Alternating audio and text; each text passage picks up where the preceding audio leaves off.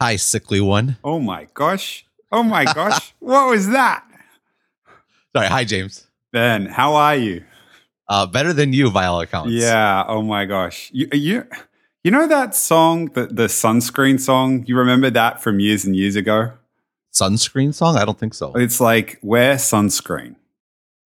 It's and it's this guy basically going through. it sounds like sounds like a great song. It, it's this basically this guy going through and giving people life advice. It was it was I don't know. It's like years and years ago. But I have a follow up hit to that, which is don't get stomach flu. Oh my gosh, it was awful. Oh, Well, yeah, we did promise on the Exponent Twitter account lurid details. Um, we do, we we do want to avoid the kind of like parental warning, you know, label. So perhaps perhaps not too lurid. okay. uh, I so I went. It, it happened last Sunday, and then I went. I managed to get an appointment to see the doctor on Monday, and they weighed me when I went in, and then three days of literally. It was nothing except for water and Pedialyte. And I went back and they weighed me three days later and I was 10 pounds lighter. And I'm, I'm reasonably tall, but like there's not lots of me to begin with. And No, no. you- I mean, just disappointing. I I think I might have told this story, but I stayed at your house. I think last year, uh huh. and uh and I was just traveling around, and, and sometime in the morning, I get a message from you saying, "Have you seen my pants?" we haven't and I'm like, and I'm like, and I'm like, no, not not that I not that I know of. And and and then uh, I pull over and I look in my trunk and there are my pants in my suitcase. And lo and behold, I'm wearing your pants. And, and keep in mind, you're like, you got to be a good what, six inches taller than me. I'm six foot four, so And and to, to be fair, I've I've you know I've put on a couple of pounds, but no, you are not you are not a uh, you are not a big person to begin with. anyway, I'm I'm that that is a funny story. I I didn't realize we were going to tell that story, but yeah, you you got into my pants. I think I might have told it before. So sorry, sorry, long time listeners. Sorry for the repeat. Anyway, um, there wasn't lots of me to begin with, and then ten pounds less over the course of three days. Oh my gosh, it was miserable. I didn't leave the house. I didn't eat anything. Anyway, I'm I'm slowly starting to feel better, but even two weeks later, the the hangover effects are still there. It's it's been awful. So w- was it food poisoning or or They don't. I mean, if it lasts that long, it sounds like it was something other than food poisoning. Yeah, the, the doctor thinks it was stomach flu, like some kind of gastroenteritis or something. But the crazy thing is, they're not really sure. Like they ran tests and it's it's like based on the symptoms, they start to guess at what it is, but they think it was it was a gastric thing. And the terrible thing is there's not much you can really do except wait it out. Anyhow, we have we have now spent uh, way too long on uh, on a Yes. sorted subject to, to be sure. Um, speaking of non-sorted subjects, uh, and and we're terrible at these segues. Uh, and and uh, but, but what are you going to do? Well, we have a um, we have a new sponsor, which we're very excited about. So this episode is sponsored by Wealthfront. Wealthfront is an automated investment service built for the modern era, and it's making it easier than ever to invest your money well. How do they do it? Well, Wealthfront uses software instead of retail locations, salespeople, and so on, so it can offer sophisticated investment advice at low costs that were previously impossible. It's exploded in popularity in the last two years, and they now have more than $2.5 billion under management. Check them out at wealthfront.com slash exponent to get up to $15,000 managed for free. Yes, and our thanks to uh, Wealthfront. Cool. Well, um, speaking of managing money, uh, I I wrote about some to to to a degree. I wrote about venture capital this week, and Mm. actually, this was a uh, this was a, a very hard, difficult article to write for multiple reasons. Um, one was uh, just like my audience, like I, I have maybe a, a good portion of my audience that knows this stuff inside and out, Mm. like way e- even more than I do because they, I mean, they live it, right? They're actually doing investments where they're working in the space and they're dealing with startups, and uh, I don't. I'm on the outside, you know. Uh, you could use all kinds of descriptors to say what I do. Uh, but uh, you know, I certainly I'm familiar with the train, but I'm not I'm not living it. I'm not living it day to day. Mm. Um, so that's one. And uh, but on the one hand, like you have a very knowledgeable audience, you want to get into the nitty gritty, right? Mhm. On the other hand, there's people who know even less than me, uh, which is probably the majority of my audience. And in that case, you want to just kind of give like an overview and, and like, you know, talk about broader themes without getting into the details. Uh, and it's interesting because th- th- this is this is something that I is always a challenge. Um, you know, I'll get feedback on both sides of Mm. articles, like, oh, you know, well, I think you present this too simplistically, and I said, oh, can you not use so many, so much industry jargon, blah blah blah. blah. Um, but I don't know. For this one, I just felt the pain particularly, particularly deeply. I did end up going more for a broader base. Um, and of course, I've gotten a few emails from folks saying, well, actually, if you break it down, blah, blah, blah, blah. but I don't know. It, it was interesting. For some reason, that- that's just kind of top of mind. Um, so I'm glad we're we're going to talk about it at least a little bit. 'cause I Mm. think there's there's some interesting nuances to to get into. Absolutely. And it, it's interesting that you pick one firm and or even one service as like the enabler of the disruption. And it wasn't something that I was expecting you to pick. Yeah, well, that, that's kind of like the that that was the that's the it is a generalization. So basically, my my what I think is interesting is in big the, the very structure of Silicon Valley has shifted and shifted significantly over the last ten years. And it's one of those um, frog boiling things. And yes, I know that the frog boiling thing is not real, but we're just going to use it because it's a useful. Everyone is familiar with it. And we know it. But you know the idea where you turn up the temperature one by one and suddenly the frog's boiling, right? Uh, that is what is I think has happened to the valley, where there has been this kind of drip drip of changes, uh, particularly over the last ten to fifteen years in the funding environment, and none of it seemed extraordinary when it happened at the time until you look back and you realize, holy cow, things are totally different than than they used to be Mm. and specifically I, you know uh VCs have traditionally provided the funding for startups and they provided funding for most of a startup's life from the very beginning uh up until up until an IPO and that's no longer the case. I mean to be sure startups have always gotten money from friends and family and from people, you know, contributing, paying it forward, people have gotten rich and you know in the past and tho- th- th- those have been called angels, but what's happened is this kind of angel level, this kind of personal which is very much built on personal connections, which is an angle we should we should get into for sure Mm. uh, has really become professionalized, and they're not just investing their money; they're also investing other people's money, and they're doing it uh, at uh, and and on the on the top end, you have all these these big money firms who traditionally invested via via venture capitalists. I mean, in tech, we everyone thinks of venture capitalists as the money guys. Um, you know, the people who who who who make you know they, they have all they have they write the checks Mm. uh, from from uh, the perspective of people who actually have money, they're money managers. They're just a particular asset class. You know, no like a hedge fund manager, like a stock manager, like a bond manager. There's a venture capital Mm. manager, and um, and now you're seeing more and more of these big funds getting into startups. Uh, I guess it's hard to call them startups, but unicorns basically uh, that aren't public. They've traditionally invested once they're public, but now they're investing when they're private. And basically, you now have three levels of investment happening. You have this angel level, you have the V the VC levels, and they're still there and they're still important. And probably a regret I have is uh, not articulating clearly enough that VCs do still matter and why they do. And then you have the the these kind of investors coming in at the very at the very end of the game, and that's that's a big change. It's a very big change from what used to be kind of a single asset class to being chopped up into three different levels. Yeah, I mean, we touched on the the big uh, the big uh, how would you call it? Like equity. Pri- it's not quite private equity type money, but like the big asset managers coming in from the top, like big dumb money, treating unicorns more as a portfolio. We touched on this maybe a few months ago, but what was really interesting to me was uh, was putting that in the context of also seeing the angels start to the angels and the incubators effectively start to gain legs start to gain traction start to gain scale and in a certain sense uh, what's happening to the vcs is they're being squeezed from both sides Right, exactly. And, I think the real enabler of this, um, and this was ended up being the, the pit of the art, ar- article, is um, Amazon and Amazon Web Services, and that's a simplification to be clear.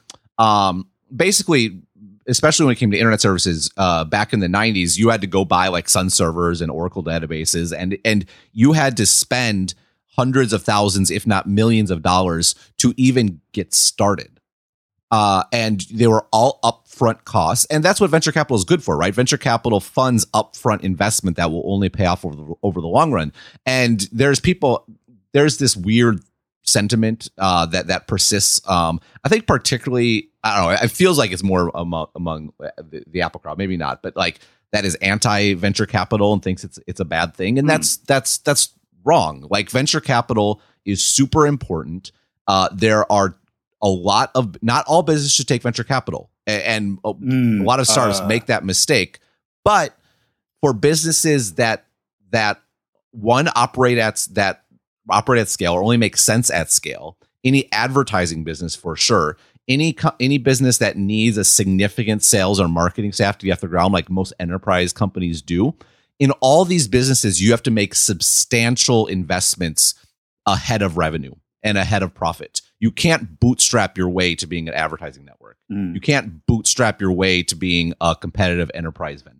Like it just it doesn't work that way because you have to get scale and you have to get scale before you have profitability and that's where venture capital comes in. Venture capital makes that possible. They give you the money to get scale and then with the and then they get the share of the returns afterwards and it's great it, it is one of the key reasons why silicon valley is what it is is the venture capital industry and they are on balance uh, a, a, an absolutely a good for tech good for the economy and good for good for the world Mm. I wondered exactly what you meant by there's a certain demographic that's anti VC and and I, I think I know what you're talking about, which is the folks that are doing independent development and there, there are just some businesses that don't necessarily need to scale. Like it's better to get uh, product market fit, bootstrap, and do it yourself. And there are certain pressures that come along with VC. Like once you take venture capital money, there are certain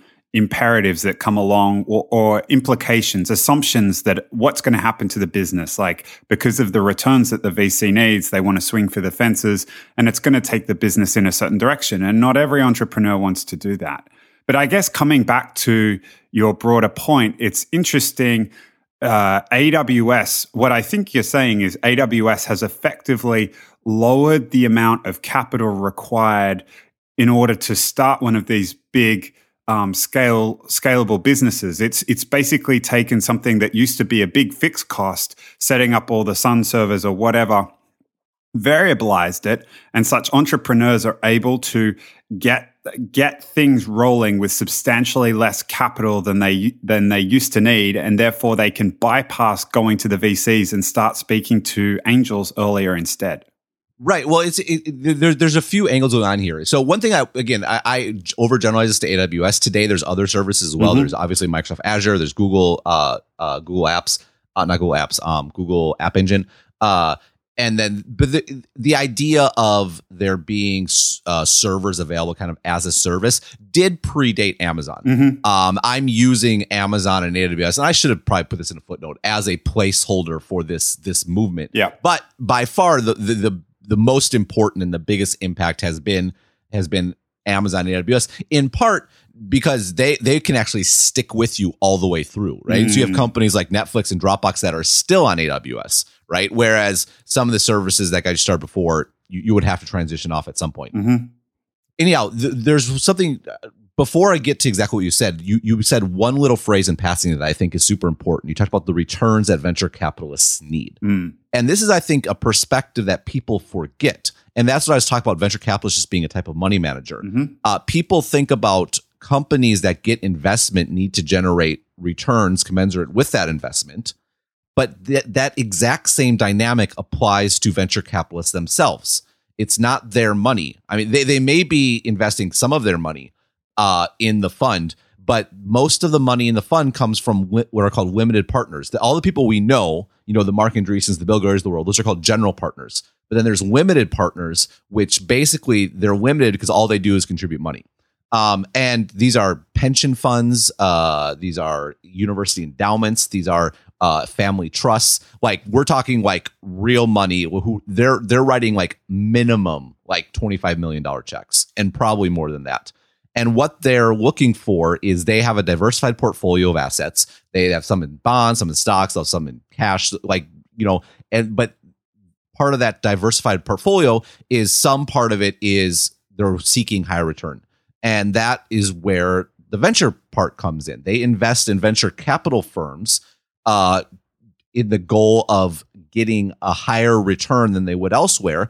and obviously with that comes the higher risk. Mhm. And uh, and the the point though is that that money.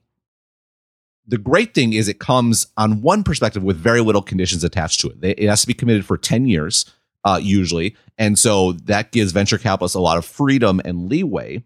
Uh, on the other hand, uh, if you ever want to raise another fund, like you have to, you have to actually make money on on your first fund, and so there there is significant pressure on venture capitalists to drive those returns, and that's where the pressure on the startup comes from.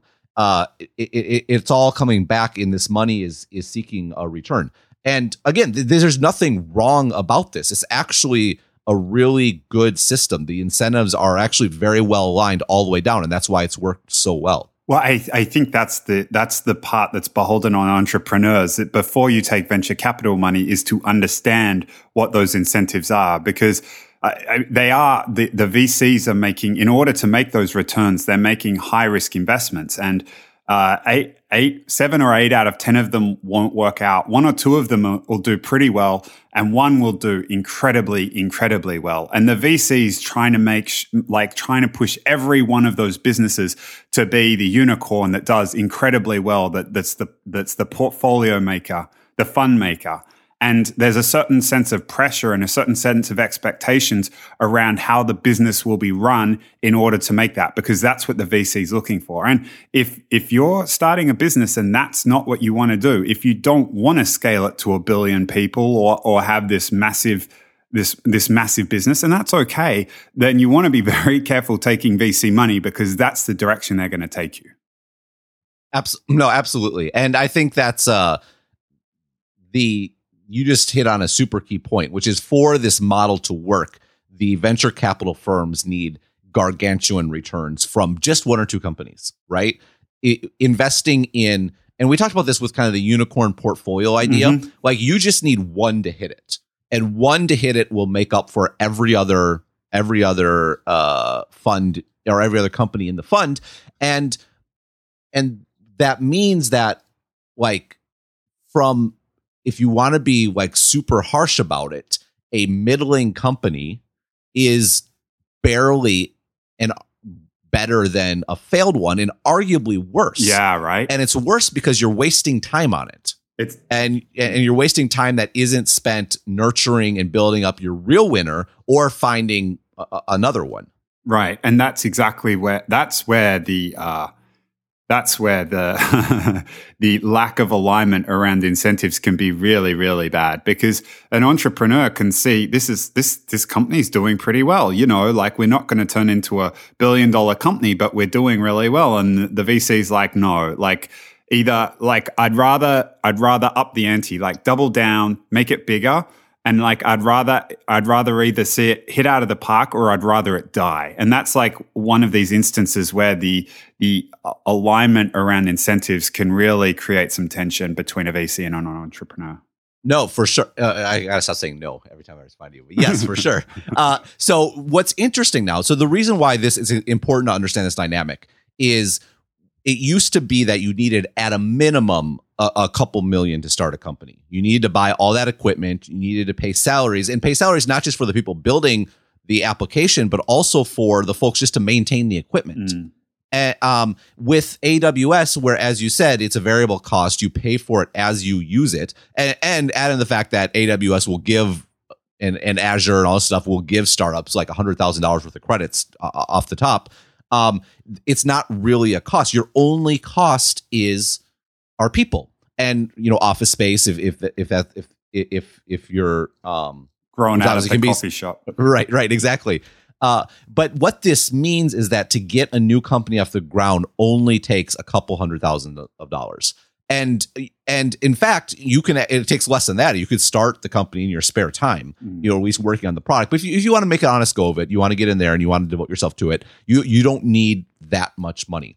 Um, and, and so what's interesting is this has opened the door for uh for this new class of investor to invest. So the big advantage that VCs always had was they they I called them ar- arbitragers, and and that sounds negative. It's not like our that's how you make money is is by being kind of the person in the middle. Uh, we talked. I've talked a long time ago as far as like friction, right?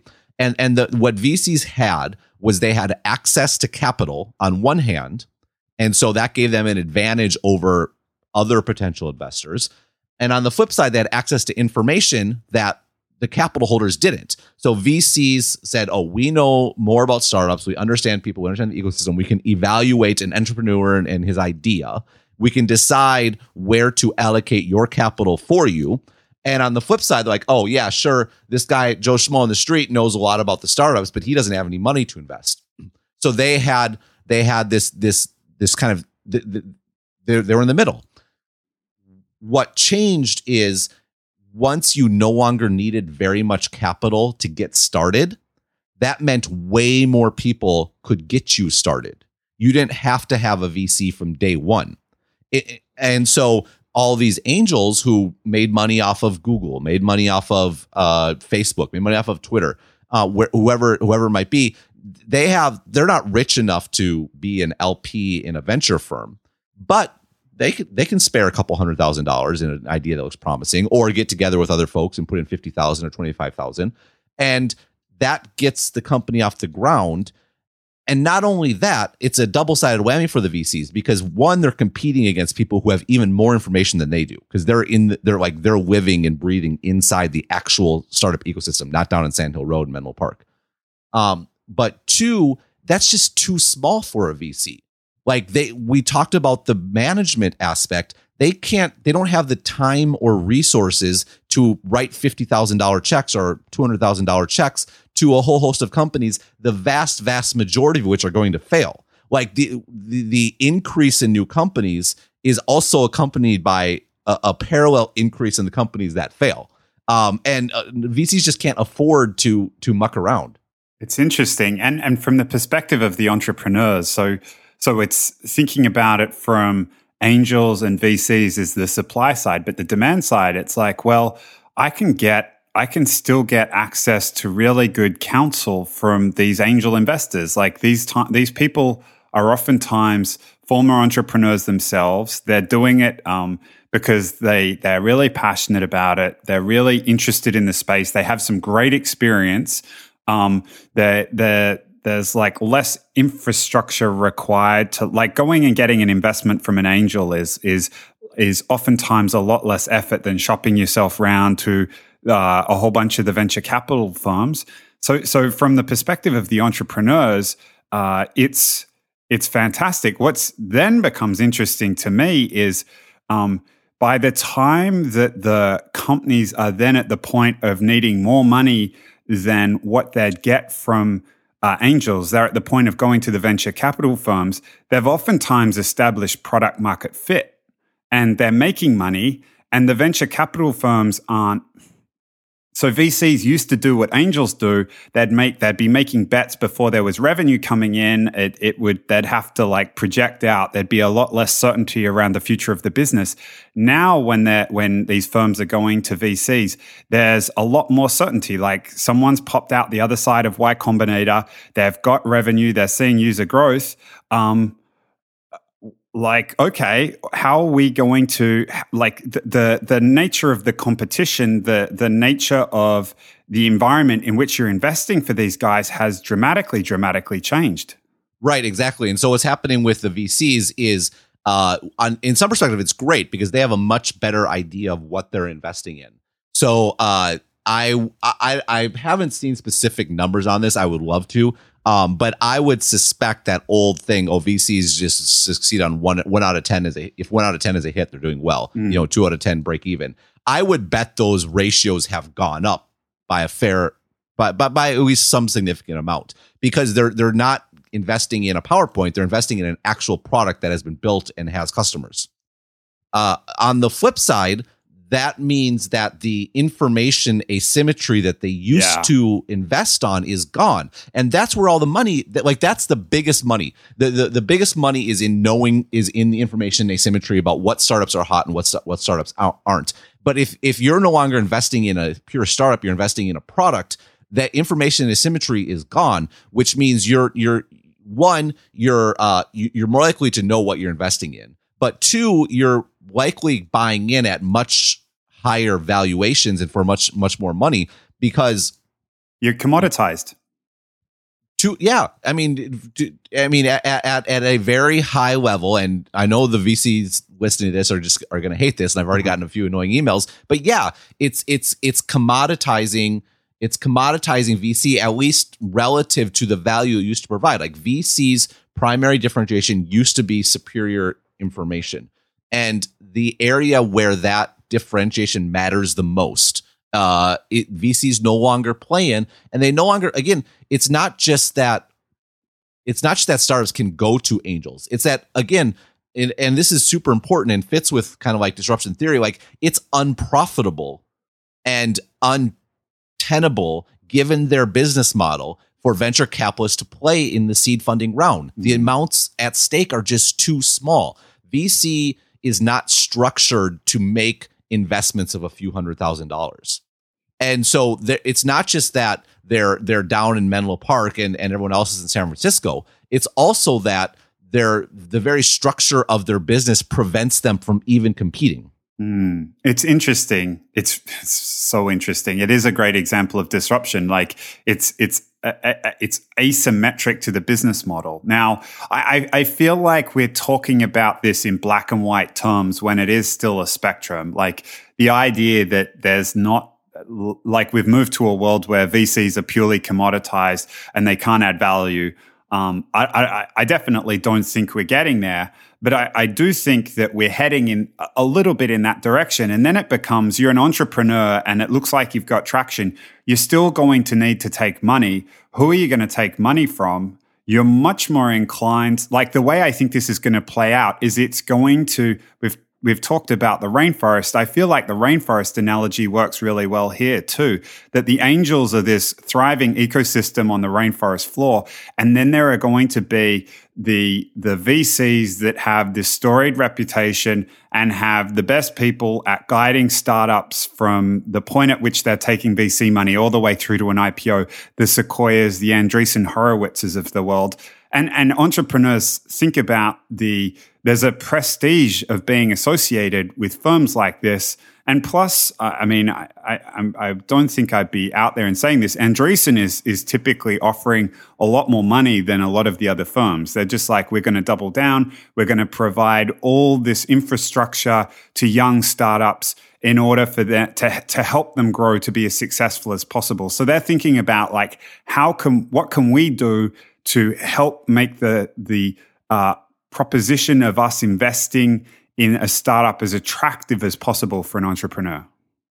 Absolutely, and I think the um, and yeah, again that one thing, one point I'm glad you raised, and I, this is another point that gets like the difficulty of, of writing this is um, and I, I I run into this a lot. Like I I can say, for example, like oh, Twitter Moments, it looks really great or like peak Google or whatever. Mm-hmm. Like I'm not saying Google's going bankrupt tomorrow, and I'm not saying that Twitter is out of the woods.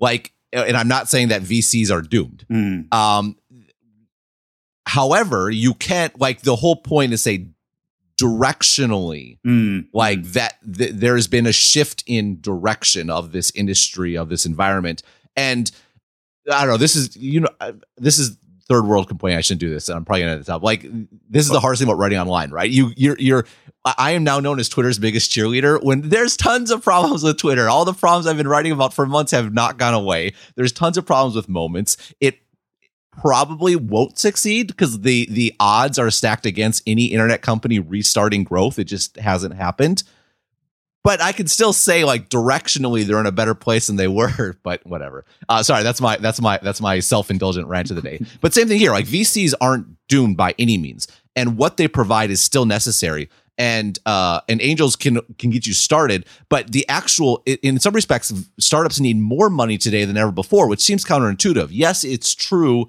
that it's much easier to get started, but by virtue of being easier to get started, it's easier for everyone to get started. Mm-hmm. You lower the barrier of entry and you're going to have way more competition, which means go back to our enterprise example. Like you have no choice but to invest in a massive sales team sooner rather than mm-hmm. later. Because if you don't, your competitors are, and once and there's a limited pool of enterprise customers in the world, and once they're locked up, they're locked up.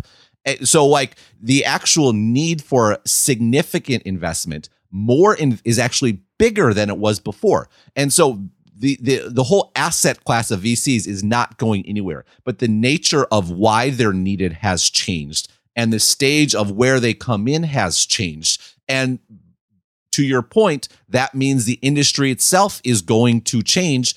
Uh, yes, there'll be the same names on a lot of doors, but what they do, what value they provide, the size of the funds they raise, the terms they offer money at are all going to change. And they have been changing. They've changed significantly over the last several years. And, and I, I feel like a lot of the, there's been enough room in the ecosystem for uh, tier three and tier two players. And I feel like life's going to get particularly, particularly tough for them because the, the companies that they traditionally would have funded will get the money from angels and then either th- those companies hit it and they're looking to scale. And yeah, the, the enterprise example is a great one. If you're an enterprise, if you're selling to enterprises, you want to fill your customers with confidence. So you're, you get, you get, take money from Sequoia or Andreessen. You walk in the door, you can say, yeah, we're a startup, but we're backed by, by Sequoia or Andreessen. And it fills people with confidence. Like, okay, I can build I can, I, I, I want to implement you. I feel like you're going around. You're not going anywhere the, the the role for the tier three and tier two VC firms, it's like, okay, guys, who are you going to be talking to? The angels have got all the things early on, and the companies that are going to be successful uh, that that start to make it like to to to break out of the stratosphere. Why are they going to talk to you? Right, exactly. But Chris Dixon wrote an article um, last summer about the the Babe Ruth effect in in uh, in venture capital, which is basically this: that the vast majority of returns have always gone to the best firms, mm. but I absolutely agree. That's exactly that's going to intensify. Mm. The the rich are going to get richer, and all these and all these middling firms are aren't are are going to be in trouble. And and you see this. I mean, Andreessen Horowitz is um again they they don't have the long term track record of the other firms, but what what is so uh, intriguing about the company, why people are so fascinated by them specifically, beyond Marc Andreessen tweeting, uh, which but he does is, a lot of. Well, the entire it's a completely different venture capital firm that is based on this premise. It's based on the premise that venture capital is no longer in the seed stage of building companies. It's in the uh, growth stage of building mm. companies. So one, they've raised massive funds because co- companies are going to need more you're buying in at a higher price because you're not buying into ideas, you're buying into products. Mm. And three, they actually, um, Andreessen Horowitz is like a hundred people or something like, they, and only a few of them are in investments. The rest are they have a business development division, they have a recruiting division, they have an HR division. The idea being that you startup focus on the product and we will take care of all the other stuff for you and help you build up your, your whole thing. And the idea is you're, you're no longer just selling capital like venture capitalists were set were selling startups capital back in the day, but that's no longer the reason to if you're just selling capital, to your point, you're going to be commoditized. So you have to sell something else. Now, that said, uh, and it, I love the model. The real reason Andreessen Horowitz gets great prices is because you can give Ben Horowitz on your board, right? I mean, you you will get a big bigger portion of a company at a at a smaller price to have their name attached to you and that's fine. That's how commodity that's the natural course of commodity markets is that branding matters more uh, value add matters more. And you see that's what you're going to see happen more and more. Yeah it's it's funny. I i have a few friends in vc and of course they uh, they kind of like a little everyone's a little testy about these these big firms that are emerging. And one of one of my VC friends joking jokingly referred to some of these full service firms as like blackening the sky with people. It's like we're not about darkening the sky. Like so many people there are so many people flying around in these firms that you can't even see the sun. And I laughed at it but I I think given the dynamic that's happening it makes complete sense. You that there's so the world is awash in all this capital. Like there's so much money seeking out these opportunities in the in the tech sector, and it, uh, again, they're being squeezed. VC firms are being squeezed at the top by traditional fund managers who have lots and lots of money. Uh, what are you going to offer? Like you need to offer something more than capital, and like if you can bring the advice of people like Ben Horowitz and Marc Andreessen, if you can bring the name attached to that and the reputation that's attached to it, and if you can bring operational support because you've got all these fantastic people that have worked in startups, done it before, and have a market impact. Uh, like a non-trivial or a non-zero impact on whether the startup investment is going to be successful again you're not just uh, you're not just making yourself a more attractive partner for the entrepreneur as as a uh, as an investor as a venture capitalist you're more likely to get great returns as a result. Right because it's still i mean you, you still it doesn't matter if you invest in a super successful startup if you pay too much for it right? It's still you got you you want you need some sort of ace asymmetry in the price you pay and the price you sell and being able to buy in to get a greater portion of the company at a lower price is how you generate returns. Just the way you do that it used to be all about picking. Mm. and and picking still matters. You have someone like like i mean benchmark's probably the best example uh, bill gurley being the, the most famous partner there. They're they're sticking with 400 million dollar funds and a very small staff and they're just they're just unbelievable at picking companies. Uber snapchat uh, like a whole host of them. And and but man that's getting it's doable, but it's getting it's getting harder and harder. And and to be fair, I mean benchmark does does more than that, right? You're getting some really good advice. You're getting support. You're getting connections, where those connections be business development connections, where they be funding connections, whether they be um, whatever is necessary to get you through the hard times. And this is the number one complaint I got from a few venture capitalists in my email was, "Hey, you, I, I, I you know, we we do more than just give money." And Yes, that's true. and it absolutely is true, and it will remain to be true. That said, it's a little every company and every industry, and it, this is what makes it so rich because it's venture capitalist, right? Every industry that is getting disrupted has a whole host of reasons why they won't be. Mm. and it's not that those reasons go away, and this is kind of the key point. It's not that it's not that it, it's not that it doesn't matter that Starwood has a great set of brands or that you know the Hilton Group has a great great set of brands. That that it's not that that's no longer true. It's that that's no longer the most important thing. Right. And, right? It, it used to be the most important thing in choosing a hotel room was feeling safe. And the whole thing with Airbnb, what made what makes it such an impact is that once you remove that factor, because it, nothing matters more than that. As as long as your personal safety is on the table, all the other factors that come into choosing a place to stay are immaterial. But once you remove that, it's like a dam. It's like opening up a dam, right? So like all this other stuff flows out that might matter more. If you know you're safe regardless, that because of you know trust has been commoditized. I argue with like Airbnb, then location matters, price matters, uh, the sort of place you're living in matters. And now it's not that hotels are doomed or that ha- being known as a place you can depend on doesn't matter. Uh, it does matter, but it just it's not the only thing. It's one of many things that matters. And it's the same thing with VCs. It's not that VCs don't value add because many do, and they do a great job. And like I said, I I love venture capital in a I'm deeply appreciative of what it has done for Silicon Valley, what it's done for America, what it's done for the world. Uh, but they no longer have exclusive exclusivity when it comes to what matters. They're, they, what they offer is one of many things that matter, and that's that's what that changes things.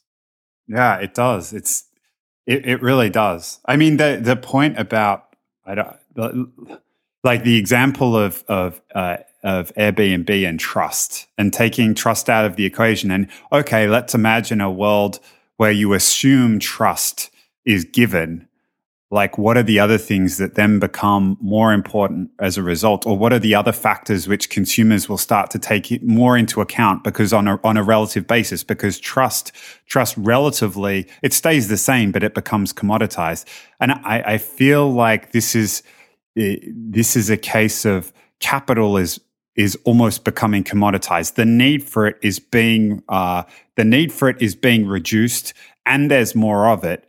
And if you're in the venture capital business, you're going to need to bring something else to the table other than money because it's no longer enough.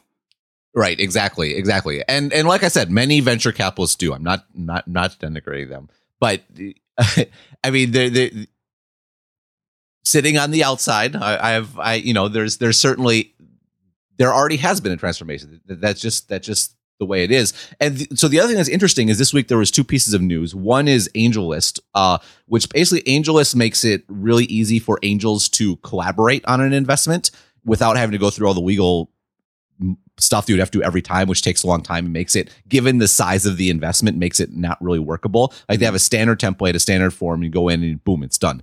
Uh, they just got a $400 million, uh, or raised a $450 million fund, including $400 million from a Chinese venture. Uh, um, that basically will let them do two things. One, of an angel can go and say, "Oh, I, I commit to doing a two hundred fifty thousand dollar investment," without knowing if he has other angels as part of his what's called a syndicate. Like because presuming they're on like the, I'm not sure how it'll work exactly, but they're on like the AngelList trusted list. Uh, will back him up on that. So that's one. So you can make deals faster, which you know at the seed stage matter, matters more. Um, and then two, uh, you now AngelList will along with with Angels do follow on rounds. So once you get past the seed stage and you have what looks to be a viable company, that's when you want to double down. But now this is where venture capital ha- still has that capital advantage. They have more money to put to work. Um, and so an angel may want to invest in a series A or a series B, but uh, they just don't have enough money to do so. Well, now AngelList like, well, we will help you with our fund to do that. And uh, that's one. The other one is Y Combinator. Y Combinator has always been an incubator. They invest, you know, what is it, seven hundred thousand dollars? No, they invest two hundred fifty thousand dollars in a startup in return for seven percent of the equity, and they go. Th- but and you go through this program, um, and but now they've raised a growth fund, which again is to do follow-on investments. They did their first one this week in a Series B, and the whole point is that's the, those are the VC rounds. Now the little guys at the market, again, classic disruption. They come in, they do the messy work that the VCs neither aren't as good at and aren't really structured to be able to handle. Mm. And now they're moving up into what the VCs are good at and are structured to handle, but they have the relationships. They know the founders. The founders trust them. Why, you know, Y Combinator is brilliant at this. They have this entire network. They're like, we'll take care of you. You have all the guidance and counsel and all the things you need. That VC sitting over there who you've never met, he's telling you about how VCs are all value add and stuff. You have all the value add you need. You can take money from us. You can get dumb money from from from whoever. Uh, and you need to treat capital as a commodity because you have all the other stuff you need, and that's what's really dangerous for for VCs. Yeah, it's kind of crazy. I, I, I, uh, I'm thinking back to, I'm thinking back to the the comparison with Airbnb and trust and how that's affected the hotels. And I wonder if there isn't uh, so so fundamentally there's there's typically a, an enabling technology or, or something that enables a disruption to take place. And your description around what's happened with uh, AngelList, I wonder if that's not almost as important as AWS because on one hand, AWS has reduced the amount of uh, it's reduced the amount of money a startups required in order to get get things going, but uh, the the nature of the standard terms uh, and the the nature of uh, AngelList enabling angels to band together to make investments together has also reduced the amount that an individual needs to have to be able to invest in one of these companies. And that's also it's also enabling this phenomenon uh, to to accelerate. Maybe. I mean there, there's still questions about you know is AngelList going to actually be able to pull all this off? And mm-hmm. and there's lots of interesting questions. Like they have a 5% carry which definitely uh, impacts returns. Is it healthy to basically have be doing deal to deal carry instead of a fund uh, having you know basically a fund carry so the, everyone shares in the pain of the winners and losers mm-hmm. like if you when you do on a deal by deal basis there's some weird things that happen with incentives and stuff like that mm. um so no it, I, I, think so but I, I still put the the big i think the real triggering effect here is still aws i think mm. what AngelList is it's kind of the whenever you have a new industry and a new thing over time it it acquires structure and a way that works. Like the first few years are very hairy, you know, like the classic example car industry, right? In 1900 or 1905, there were like a thousand car companies. Now there's like three in the US mm. and not that many around the world. And because that's what happens to industries, they, they're, they gain, they, they come kind of their natural point, which has some structure as way things work together. And I think AngelList is a part of that. Again, I don't know if it's the end game, but it's certainly in that direction.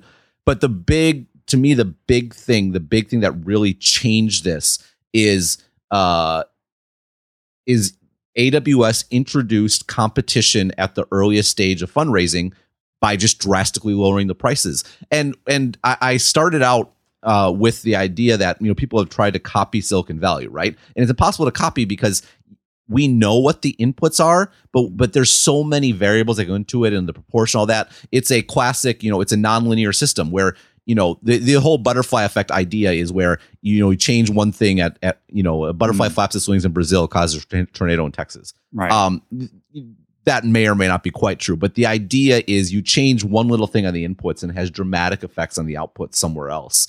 And I think it, it's interesting to see that. Th- to me, that is that is a again. I'm using AWS as a placeholder for a broader trend, but that is what it's done. You change the inputs mm. into what is necessary to start a startup, and basically what was a relatively stable structure for 40, 45 years is now today completely different. And it's going to get even more different over the next couple years. I think it's a great point. I, I, I, yes, I definitely think that the order of magnitude reduction in the cost to start a tech business, as represented by AWS and all these services that are continuing, like that, are continuing to make it easier to start businesses, and it, like it's it's only going to continue. Uh, whether it's uh, things like uh, Zenefits and Gusto, reducing the the overhead, like being able to outsource all the accounting and all the people stuff. Like it's just getting easier and easier. The cost is going down and down. Um, one thing that's we want to, one thing that's really interesting is someone emailed me this about my article today, and they they noted that actually um, so there's been a big shift in kind of Silicon Valley from the Valley to San Francisco, mm-hmm. right? Where all all the big companies of yesteryear are all in the Valley, mm-hmm. and almost all the unicorns are in San Francisco. Mm. And they're like, actually, this is also because of AWS. Because you remember, I made I told about the anecdote. Someone told me about oh. how they they oh. restructure offices and they oh, no longer need server rooms. Well, you can't afford to pay square footage for servers in San Francisco. But if you if your if your startup is only some people and a desk and a computer, suddenly it's much more viable. You have you have companies running businesses out of WeWork offices. Uh, so WeWork, the whole reason WeWork can exist is because you don't need to have servers, like because all the servers are housed by Amazon. And so actually, the fundamental fabric of Silicon Valley is changed because of AWS. Like that, that's it, it's the the butterfly effect of this service. And again, just managed service servers in general, it's dramatic. That's so interesting. I hadn't even thought about that. Uh, I mean, oftentimes it's it it tends to be younger people creating uh, this the, these these businesses, and uh, again, to generalize, they'd much rather be in an urban than a suburban environment. And almost all, not all, but almost all of these software companies software tech companies are up in the city. The funny thing is of the of the tech companies that are being started down south, they tend to be more hardware biased and it makes complete sense because the hardware companies still oftentimes need the space. It's really expensive to rent out the space to to do the hardware stuff. Not that it's all necessarily happening in it's oftentimes being built in China, but at least at prototyping and whatever, it often requires machinery and space, place to store things, and that remains down south. But all the software stuff is up in the city because yeah, the server rooms have completely disappeared. Yeah, so it, I mean, it, it, it's it's really interesting, and I think there's one other point worth making, and that is, and I, I referenced this in passing, but I think it's it's worth making it again. When that New York Times story came out about Amazon, uh and and I said at the time the thing that that irked me so much about that was not the reporting, which was great. It wasn't the fact that abuses occurred because uh, I'm I, I think they did, and it's not that there weren't valid questions raised because they were. It was the dismissive asides in the article that attempted to reduce Amazon to getting your your Elsa doll to you in 24 hours. And it, it was so it was so arrogant in a in a in a way that ignorance can only be arrogant the, I mean, you could make the argument that AWS is, and I would make the argument is right up there with Google and right up there with the iPhone in in its fundamental transformation of not just technology but industry after industry. I mean, you see you this Dell thing this week. Uh, I, wrote about the update, so I won't get too much into it here. But I mean, there there's the largest acquisition in tech history outside of the AOL thing mm-hmm. is driven by AWS. Like because all the all the traditional enterprise companies are kind of huddled in a corner, like seeing who's going to be the last man standing in whatever sh- you know shred of enterprise data space is not taken to the cloud. And and yes, let's let's talk about the work practices. Let's have an honest discussion about it, but let's not pretend like let's not mock this company and the people working there because they're not doing anything worthwhile. Oh my gosh, I, I totally agree. It's it that that the the that what's happening in enterprise tech, enterprise storage, all the things that AWS is going after. I have this mental image of what used to be this massive landmass and all these companies fighting it out. And eventually the, the, the ocean is rising. AWS is rising and it's leaving an increasingly small amount of, of landmass. And there are fewer and fewer of, of them. And it's going to be very interesting to see whether any landmass remains by the time that AWS is finished with it. And, and I guess this Dell EMC thing, the argument is, well, there's going to be a little bit left and we're going to take whatever it is because we're going to be the biggest. But it remains to be seen whether there's going to be anything left for anybody at all. Yeah, no, I, I mean, I like the move. And the reason I like it is because uh, the reality is, if if AWS and was like, oh, why are they doing this deal? Don't have they heard of Amazon Web Services? Of course, they've heard of Amazon Web Services, and they know that if Amazon Web Services takes over everything, they're both screwed. Mm. So, I mean, it, it, it's it's a very logical response to what is happening.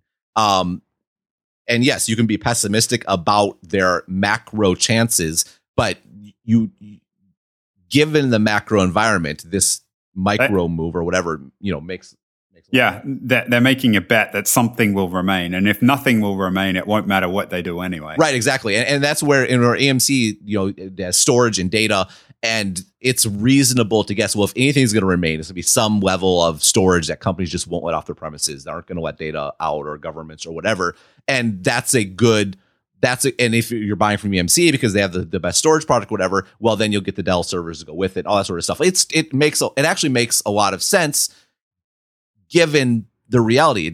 Again, this gets, you know, just to deal with my own meta problems, like that doesn't mean that it's going to be a successful acquisition or because what will make it successful or not successful is actually completely out of Dell's control.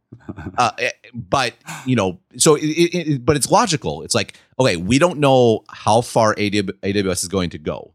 If it goes all the way, we're screwed regardless. Mm-hmm. If they, they don't go don't go all the way, then what's the most logical thing to do? And it's it's actually very um it's very deliberate and smart thinking, you know, in how you model out what's going to happen. And you just got you you have to be okay with accepting that this aspect is out of my control and like and making decisions appropriately after that. Yeah. And next thing you know, they're going to be playing up how the NSA has a direct line into all the AWS services, and you you should probably host all your stuff locally. It's the only way to be secure. Yeah, no, exactly. So okay, uh, well, uh, venture capital and enterprise software. Hopefully, we uh, we don't one a good match for our for our Wealthfront friends. Um, two, I'm not sure it's a good match for, for not boring people to tears. But um, again, this episode is sponsored by Wealthfront. Uh, Wealthfront automates habits and strategies that investors should be using on a regular basis, but normally aren't.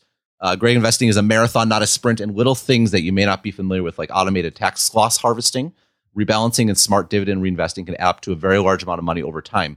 Wealthfront does all those things to your money automatically. And as an Exponent listener, you'll get $15,000 managed for free if you decide to open an account uh, at wealthfront.com slash exponent. But just start with seeing the portfolio that they would suggest for you. you can go there without putting any money in uh, take two minutes, fill out their questionnaire at again wealthfront.com slash exponent. It's free and you don't have to give them your email address. You don't have to do anything. You can just go in there, put in your kind of your, your information. They have no way of identifying you, and they can say this is what we would probably recommend for you, and then you can decide if you want to go forward from there. So uh, our thanks to them for for sponsoring for sponsoring the podcast. Yeah, very cool. Excellent. Well, uh, I'm glad you're okay. Uh, I was worried. I was like, I'm not gonna lie. I was worried I was have to carry you once again. Um, but, but no, I you, I think you yeah. so. I, I, I, I thank you. I thank you, Blue Bottle. Like you woke me up. how much? How did you? Uh, did you miss a whole bunch of work or what? I did. I was out for a week. Like literally, there was a there were three or four days where I didn't leave the house, and all last week at work, I was I was not there. So I came back to a lot of emails, and fortunate. Well, lots of people more concerned about me and that I was okay than all the work that I I hadn't done. But uh, there's a little bit of a bank piled up for me to get through. Yes. Yeah. So I mean, so I mean, you've been missing a lot of work. I mean, first for Burning Man, and then for Burning. Uh, I'm just gonna stop. Oh my there. gosh. I'm glad you didn't finish that uh, sentence. Yeah, the Burning Man was PTO, but yeah, I mean, there's never a good time to do this. I again, I would very much rather. Oh, it's fine. I, I just wanted to make the burning joke. Okay, well, you you you almost made it. You stepped back at the at the precipice. Sounds good. All right. Well, I will. I hope you feel better, and I will talk to you soon. See you, mate. Wealthfront Incorporated is an SEC registered investment advisor. Investing in securities involves risk, and there is the possibility of losing money. Past performance is no guarantee of future results. Please visit wealthfront.com to read their full disclosure.